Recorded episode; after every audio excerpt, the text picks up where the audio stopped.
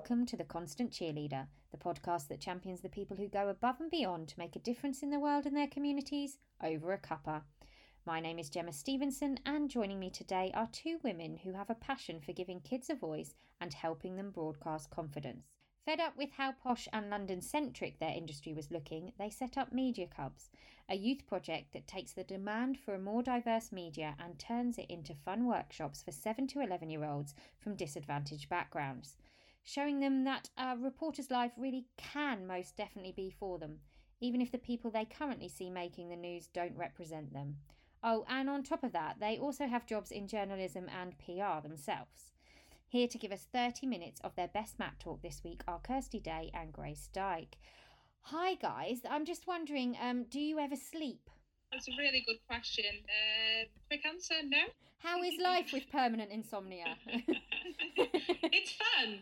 We're lucky. We're lucky that the things that keep us up are really, really motivating. When you've got a class war and a diversity war on your hands, you're just uh, motivated to keep going, really. And you know what? Something that can keep you going is a good old cuppa, isn't it? Absolutely. Yeah.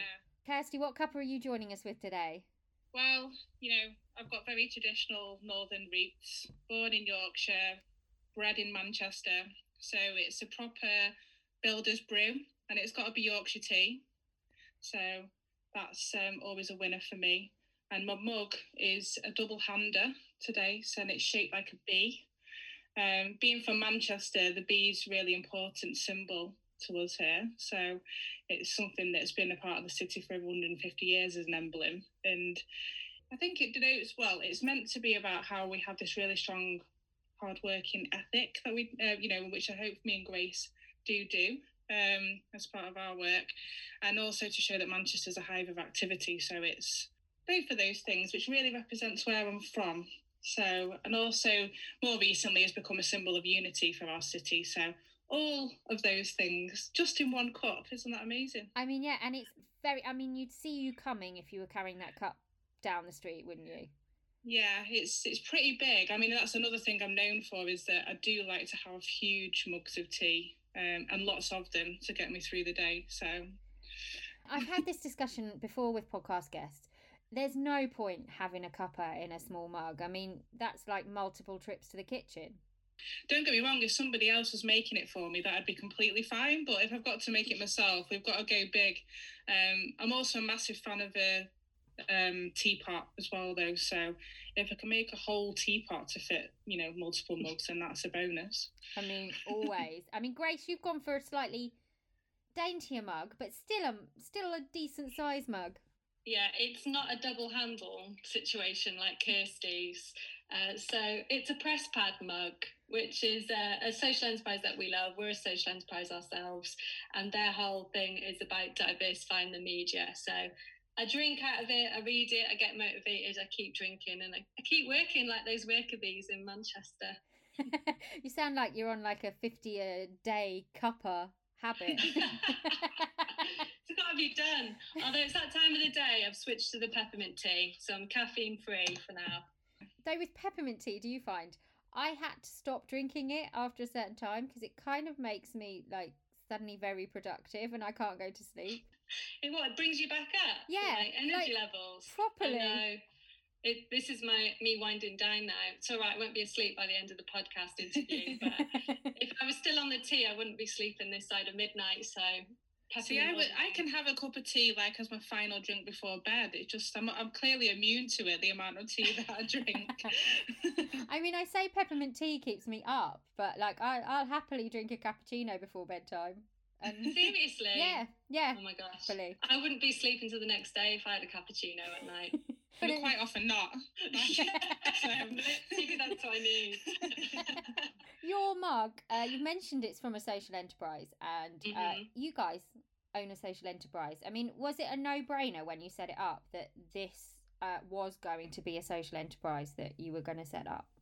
Yeah, absolutely. Um, my background is I did a business studies degree, and for three years I tried to marry the concept of business and management techniques with doing something good in the community. And back in 2007, when I started my degree, nobody spoke of this term called social enterprise. But it was only when Kirsty and I met when we worked for a national charity that I came across this concept of social enterprise and thought, this is perfect because I do believe to be sustainable, you need to trade like a business, but why not? Use the power of business for the good of society. And Media Cubs is a perfect example of how we can do that. The same for me in terms of like not knowing what it was initially, you know, in terms of knowing that's what I liked and enjoyed about businesses and people that I work with, but from a journalist perspective as well, because my background is um, working in regional media for 12 years prior to meeting Grace. And my biggest joy at the newspaper, the Manchester News, was that when I did get to work with um, people on community projects and things that they were putting back into our city. So, um, without knowing it, that's where we were both heading. Um, and it was through meeting each other that that's how we got started, really. Why, for you guys, was Media Cub so important now? It started off as a quite a personal journey in terms of what we wanted to do it for. Um, my son was uh, my youngest son was the inspiration behind Media Cubs, and we wanted to really change the way that after school provisions were provided. A lot of it was very much around. Um, having being one dimensional in the sense that it was only you know those sporty clubs that could be there and it wasn't necessarily things that were in being able to be creative for those kids who wanted to enjoy that side of things and um, I was at a SATS meeting that basically was telling me how it was going to be really important for my son to be able to cross his T's and dot his I's, and it didn't matter how much more creativity he brought to things. He just had to have do things as a process, and that was, you know, not something that I wanted to hear. It just felt like all the creativity was being sapped out of the classroom, and I wanted to be able to think about how we could do something to change that. Um, but in you know doing some research, I couldn't find anything that was like Media Cubs or the idea that we had in our head at the time. So I wanted to be able to make sure that we could do that um, for ourselves. And it's a real mentality of Grace's, mine and Grace's, that if we can't um, see it out there, then why not give it a go and do it for ourselves? So that's where Media Cubs started, really. Um, but yeah. there is a, obviously a wider challenge there as well that we have.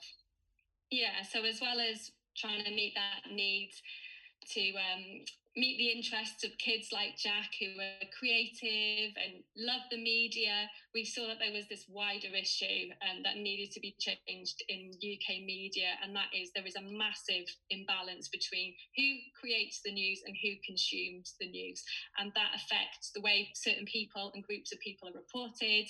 It affects um, the way decisions are made in the media. And so we're trying to start right at the beginning with the seven to 11 year olds. And we really do try to live by the mantra of you cannot be what you cannot see. So if we can provide them with role models, if we can throw them into a newsroom and TV studio situation, then we want those kids from disadvantaged backgrounds to believe that they have got views and news worth sharing and they have got a right to be in future newsrooms. You know i think the current stats are something like 51% of leading journalists are privately educated. Well that's hugely out of proportion with the amount of people that are privately educated. So you know there's gender diversity ethnic diversity disability diversity issues that need tackling. So we try and promote the fact that there's a place for everybody in the newsroom and every Media Cubs class or session tries to bring that to life. You're making waves aren't you? I mean i'm going to talk to you about your instagram post today. I mean your media cubs moving in high circles yeah, you know, just an average day when you get a letter from Downing Street here at Media Cubs HQ. um, so, no, it was really great to be able to get that response. They worked really hard on a project over the summer called Raise Your Hands campaign. Um, to be able to get their voices heard. Like you like you said you know it's been really important to us to make sure that um, diversity is about children being given their um, an opportunity to give their views as well. And what we found because obviously our um, our once our sessions where we were going into school were coming to an end. We was having the coronavirus conversation with those Media Cubs in the after school sessions, and they had so many questions, so many great ideas, so many views to share, but nobody was asking them about their futures and how it was going to impact them. And we wanted to be able to make sure that they got their voices heard. So um, while we were all in lockdown, we um, managed to rally the troops. Um, we got the Media Cubs back together in a virtual way to be able to think about how we can approach um, Downing Street with all of these questions, and they finally got a response, as you saw this morning on the um, on Instagram. Um, but as part of that, as well as part of that campaign, um, as we do with the pop up TV studio and newsroom on a on a uh, basis when we go into the classes is that they were able to be able to have real life opportunities in where they actually got to be in the medium and see how it worked and speak to people like um, the Greater Manchester Mayor Andy Burnham and the Children's Commissioner for England Anne Longfield and ask them questions and be those real life reporters that we've been working on within the pop up TV um, studio and newsroom during our Media Cub sessions. So it was a great opportunity to be able to show them how that what we've been teaching them within those Media Cub sessions is giving them real life skills to build their confidence, to broadcast the confidence which we knew they had, and giving them those opportunities. So um, that was really, really great to see. It was quite interesting, though, wasn't it, Kirsty? So they were able to hold their own press conferences with the likes of the Greater Manchester Mayor, but Boris Johnson wouldn't agree no. to a live Q and A with eleven-year-olds, and he was we're still scared. not, yeah, still not sure what put him off. Really, I think uh, some of the questions were too difficult for any of us to answer, and they were dealt with really well, weren't they, by Andy Burnham and Anne yeah. Longfield? But yeah, it made us laugh that. Um, perhaps the prime minister was pretty intimidated by our mini reporters. yeah, the thing is, like, um, what's fantastic about them is that they do ask those questions that people don't necessarily always want to ask, and it's like they're very honest and open with how they feel about things, and um, we were actually given the opportunity by some media outlets to go on the daily briefing, um, but it, that was kiboshed by Downing Street. So, um, because other countries did do that for young people, you know, New Zealand did their own daily briefings for young people. So, I don't know why we didn't do it over here, but um, as Grace insinuated, I think it's because the questions were too tough. I think it, I think it says a lot about the future of journalism if these guys go into journalism. I mean, politicians and the uh, figures of authority aren't going to get away with anything, are they? Absolutely, Absolutely not. not. Nor should they. but they do also say never work with children and animals. So has have there been moments where I mean those face palm moments? There, um, oh my god, we can't broadcast this moments. Absolutely, but what get happens in the newsroom stays in the newsroom. um, Kirsty, no, the... what did that um, lad describe Donald Trump as? That was oh, hilarious. It was um oh gosh. It wasn't a satsuma, was it? No. Oh, um it was something to do with McDonald's as well as like anyway, going off on a tangent here, but we just want to make sure that kids are getting the opportunity to create their own news, they get to shape it and also learn how to navigate it. And between the ages of 11, uh, 7 and 11, is not something that they've necessarily had before to be able to be given those skills and something I would have dreamt of being in, um, a part of when I was their age. Definitely something. I mean, we give them the real life skills, so making sure they can have the opportunity to use different equipment, like the green screen. We have cameras they can use, um, microphones, the clapperboard, which they absolutely love. When you're thinking about some of those things, actually, when to your question before that when they get hold of a megaphone or a clapperboard that's probably where it gets a bit chaotic in the sessions.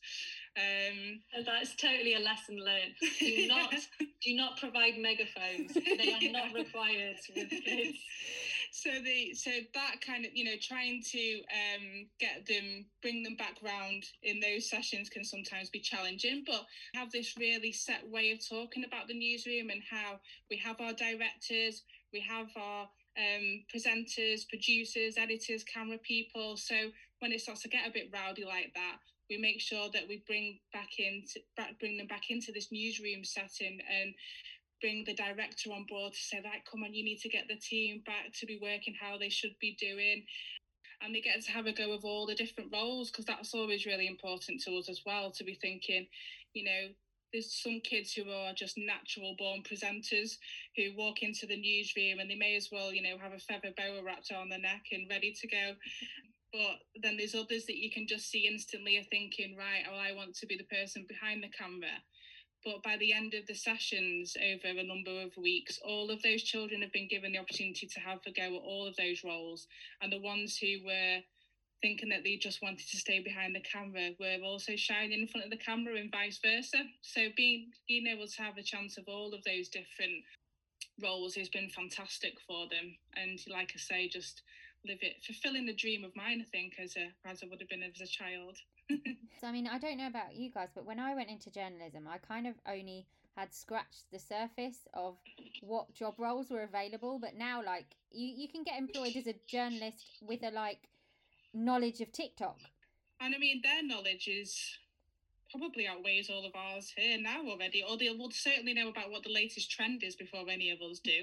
And they um, they actually got the opportunity to meet Emma Bentley, one of the BBC um, camera people, and she was doing some TikTok TikToks with an, at an event with our Media Cubs, and it's just a great way to be able to show that you don't always necessarily have to go into media in those traditional forms, which is how I trained as a journalist. You know, the opportunity was to be, work on a newspaper, work for a radio station, or go into television. And now it can be, well, actually, how what am I going to do for myself to be in order to set myself up as being a journalist? Because you can there's so many more people who are doing that now where they just um, create their own blogs or they create their own social media profiles that um, give them a space to be able to do that for themselves rather than traditionally entering newsrooms. So we tell them about about all of those situations really and how they can express themselves in lots of different ways. So Grace, does this mean you um, educate them on your dislike of going down social media rabbit holes? Yeah, absolutely. Um, and, you know, there's always the balance with the parents and thinking about how much we should be celebrating the use of social media, but we're trying to promote that it, it can be a positive and powerful thing if you've got control of it, if you understand when things are fake news, when things are being promoted to you in a certain way. So we think that, you know, knowledge is power. It is inevitable, isn't it, that kids are going to be falling down social media rabbit holes. We're falling down social media rabbit holes. It's the way of the world now, isn't it? So as long as we've empowered them with the information from mm. to actually know what it is that they're scrolling through and how they might be manipulated if they're not being aware of it, then uh, we're doing our job. Yeah, somebody asked me the other day whether I thought young people should be shielded from the news, and I, you know, Absolutely not. But because they can, uh, they've more than shown within the Media Cub sessions that they know how to handle it, and actually they've got their own views and want to debate it. Um, what they should be shielded from is knowing which sites to look at, which news people um, use um, platforms that they should be looking at and and vitally when to stop looking you know and thinking giving yourself that opportunity to be able to switch off too so i think um, having those conversations with them is really important rather than ignoring it or shielding them from the news. You know what? I've not got kids, so going into the newsrooms with Kirsty was a new experience, an eye opening experience for me. And I was so blown away by the fact that those mini reporters wanted to tackle the big topics. We didn't introduce them. It was them that wanted to talk about climate change, Black Lives Matter, plastic pollution. Yes, there is a bit of uh, Pokemon in there as well and some TikTok dances inevitably. But yeah, they they don't want to be talked down to. They want to be a part of the conversation. So we're just giving them the platform to do that, hopefully. Yeah, and that's always been really important to me, you know, stemming from my own children, that you talk to them how you would talk to anybody else in terms of um, knowing that they should be able to be allowed to be in those spaces like we are, to have conversations and debates. It's how I feel it's the best way to let them mature and understand how to navigate the news.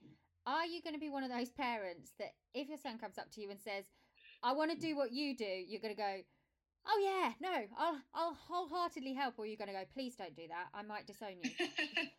I think I've gone from one spectrum of the other in that debate that one minute it'd be like, yes, definitely journalism's a great um, career to have, but really it's just about him being his own individual and it stemmed from him in terms of he's always been a very creative soul um, and, and currently he would like to be a wildlife photographer so he's definitely utilizing some of those Media Cub skills that um, that has been passed on um, and I think he would be an absolutely fantastic journalist. But the Media Cubs newsroom is is for those kids who like who think they may end up in a career in the media, but also more importantly, it's about giving them confidence, that message of us broadcasting confidence with young people because Jack didn't have that.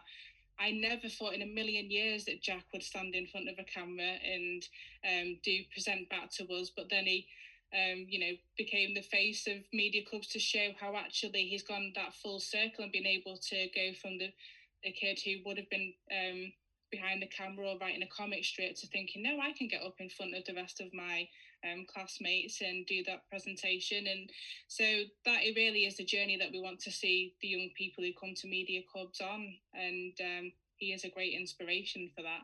He's now just gone into secondary school, so he's less likely to want to let me shove him in front of a camera because he's, um, you know, is on the verge of becoming a teenager. So that's um, that's probably going to be something that wanes off for a little bit and then hopefully he'll come back to.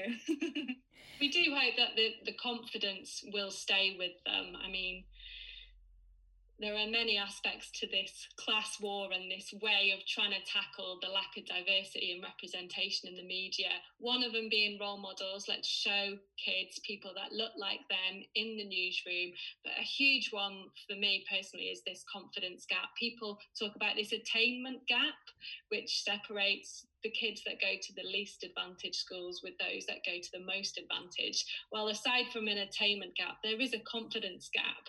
When are you given the skills, the belief, the platforms at the least advantaged schools to believe that you can do anything you want in life and that your opinions matter no matter what job you go into?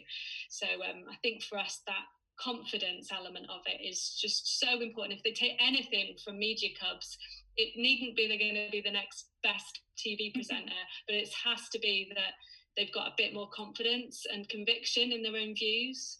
From what you saw today on Instagram with the um, the letter from Downing Street, um, one of them actually said to me, "Is like I can't believe he actually replied." So that it's still like thinking, "Oh, they were doubting that that was going to happen." It's like, well, you know, believe it because all your hard work really paid off and and perseverance because we tried lots of ways to be able to get to the prime minister and eventually it worked. And so persistence and confidence are very key aspects to what we would be able to hope that they take out of that. I'm just imagining the prime minister sat in his office going oh they keep coming at me. I've got to answer them soon. That, that must have happened. The amount of times we got in touch with 10 downing street i had a catch up with some of them yesterday and to hear how they confidently walked into a room to do this and made new friends and subjects that they were shining in was just brilliant. The confidence thing probably comes, I don't know because I'm not in education, but um, the fact that at private schools you you have kids who are in classes of maybe like 10, 12. So the teachers have that time to give them into individual attention to help them kind of flourish and become who they want to be. Whereas actually in the state school system, more i mean i've noticed it from when i was in school there's a lot less um kind of focus on um the subjects outside of like reading writing and arithmetic isn't there because of that attainment gap that we've spoken about. So there's a huge, huge, huge amount of pressure on teachers to close that attainment gap Oh, but that means for the kids in the class of 30 in the local state school, they're not getting those opportunities to develop themselves or to have their um, talents or interests celebrated and nurtured. And that is through no fault the schools at all. There's so much pressure on them. But you can see where that gap starts widening when the kid in the class of 10 then gets to go to a press conference or a politics conference and mm. gets to mingle with people outside of their town or housing estate, whatever it might be, and see themselves in those social situations and try out work experience and have their views listened to those are the opportunities that need to be available to every child, no matter what background. So if we can do that, even on a small scale with Media Cubs, I would feel, well, personally, that I'm giving something to the kids that I didn't have at my state school, where it was, you know, do your lessons, do your revision, pass your tests, go home. Thanks very much. That's all we need from you. It wasn't about having aspirations or, no. you know, what were those? Pursuing careers. yeah.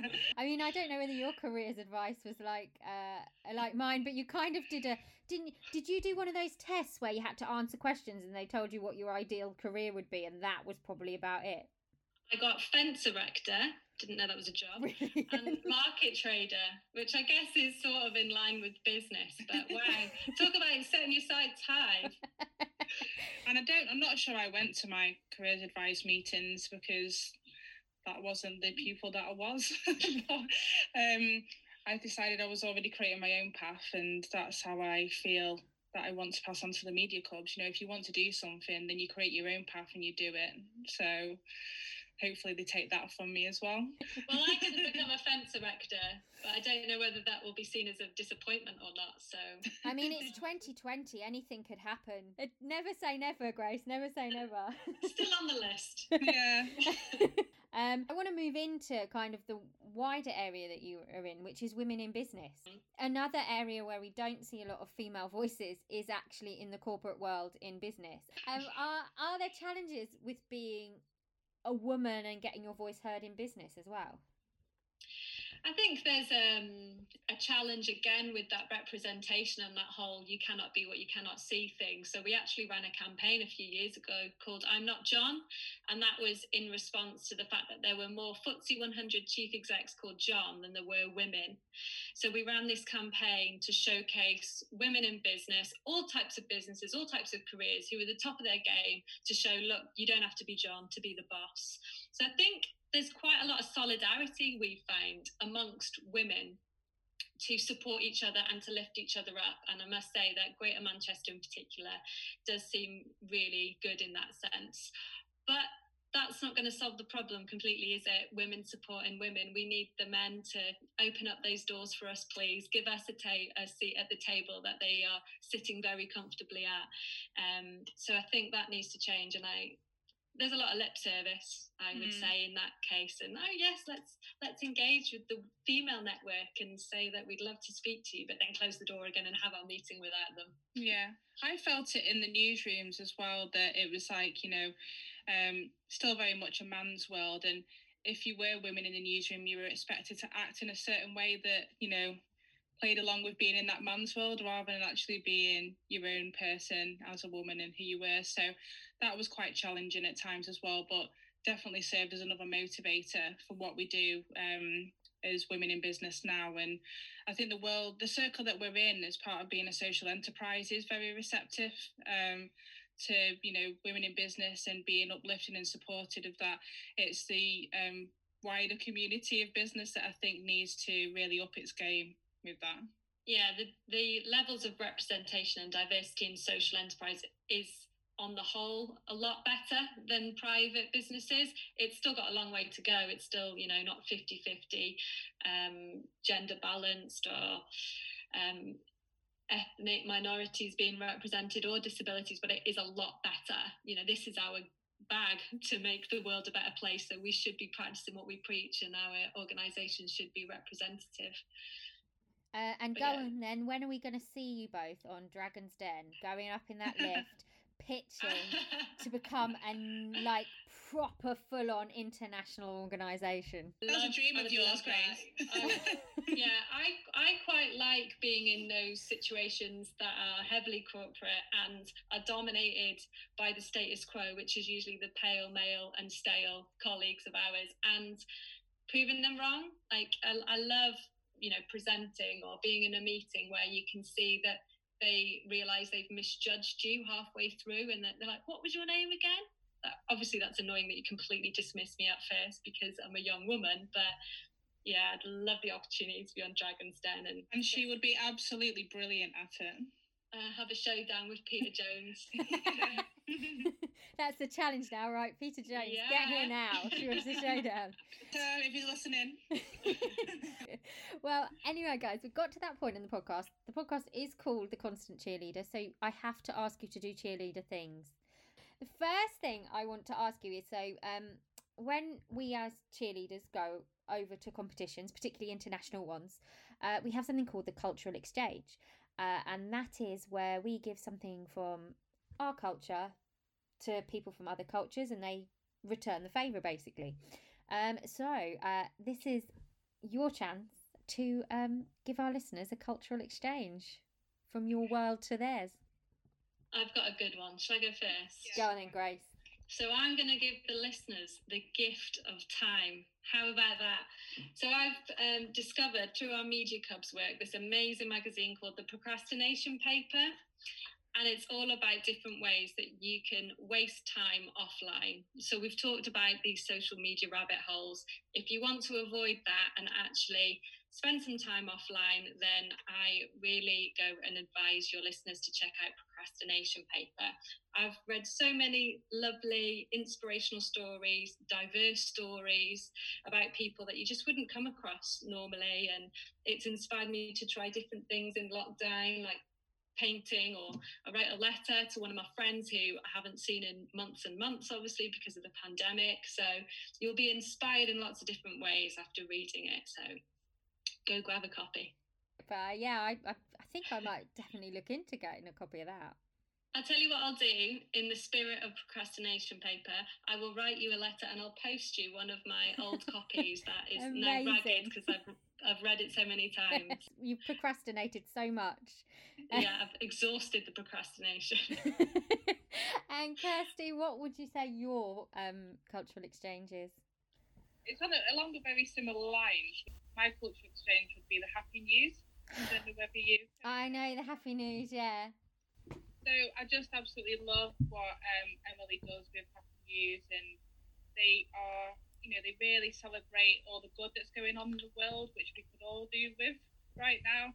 That's what I really got out of it to be able to think it's something that you can dip in and out of quite easily. When you see all these bombardment of like press conferences and stuff, giving like this, you know, coronavirus is rising, this is this, this is going to happen. You just need a bit of happy in your life. Yes, definitely. And um, fi- our final bit. Uh, now, this is a very important bit. Um, this is um, not about procrastination. This is about motivation. Um, it is our Mat Talk section. Um, for anybody who's not involved in cheerleading, uh, Mat Talk is when teammates, their uh, other teammates, a bit of motivation when they're doing a particularly difficult stunt. This is your chance, both of you, uh, to give our listeners a bit of motivation for the week ahead. Shall I kick off with this one, Grace? You kick off with that one. Kirsty. Um, I haven't got any pom poms, but um, I think a big one for me is not forgetting to celebrate your successes. So always taking the time to think about what your successes are each week, and um, it's something that Grace and I have really made um, an effort to do during lockdown and since we've not been able to work with each other in person um, that we'll share our little post-it notes at the end of each week which we've been calling our win wall where we'll um, be able to write little snippets on as things that we've gone well for us during the week however big or small they are. Just something that has made you smile or made you feel happy that you've achieved it on that day and then you look back across the week and think wow actually i've achieved loads. And and I think for people it can be personal or professional. I've definitely recorded both of those in uh, in terms of what um, makes it onto my win wall. And if if um, people who are listening are anything like me, that sometimes you can get stuck in the moment of the you know dwelling on the things that you don't think have gone so well, or and you keep going back to them. And but having them in front of you on these post-it notes and being able to see them um, really remind you of actually what a great job you've done of the week. So yeah, celebrating the successes would be a big one for me. That's a brilliant one. And Grace, uh, I mean, you've got a tough act to follow there. Uh, we love the win wall. Uh, hopefully, all the listeners will start a win wall. It's it's felt a bit artificial or forced at first, didn't it, Kirsty? Yeah. But the the effect and impact it has on your mood and your perspective um, is well worth giving it a go. And you're right, it is a tough act to follow. So I've just got some simple advice um, that I try to live by and that we try to deliver media cubs by. And that's ability is nothing without opportunity. So you could be the best flyer but that doesn't matter if you've not got the opportunity to be flung in the air and to fly. So find those people that will give you the opportunity or create the opportunities for yourselves because nobody's going to be holding that door open and pushing you through it. You need to be opening up those doors yourselves, no matter how uncomfortable it might be. That's how people get places. So create your own opportunities.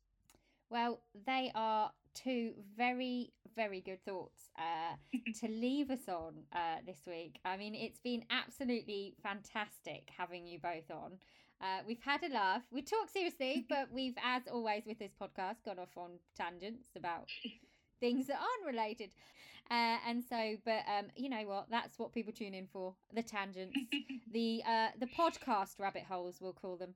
I mean, I don't know whether they're as annoying as social media rabbit holes, Grace, but you know, we'll uh, we'll try and make them less annoying. I love a podcast rabbit hole. Okay, so so we'll, we'll yeah. fine. We'll keep going on them.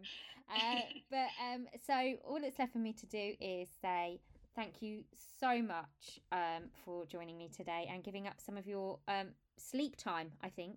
Um, yeah, would definitely. You, would you normally be having a nap about this time, just to you know? Yeah, I've made it through. Even though I have my peppermint tea, I am still awake, which is a testament to you in this yeah. podcast. Thank you for giving us the opportunity and being our cheerleaders. It's been great to you know have it be on and talk about Media Cubs and see the enthusiasm from you when you hear us talk about it as well. And um, just so that our listeners know, if they're interested, um, where can they find Media Cubs on the internet and social media? We're all over it, as you can imagine. So I mean, give yeah. us a Google and find us at mediacubs.co.uk and on Twitter, Facebook, and Instagram. Just search for Media Cubs UK and you will find an explosion of colour and smiley, happy little mini reporter faces and some news bulletins from them as well. And they're very big on Insta, aren't you? like, we love it. So, thank you again for coming on, and thank you to everyone once again for listening. I'll leave you with one final message, and that is to stay safe and stay well. And we will meet again at the same time next week to champion another of life's cheerleaders. Thank you.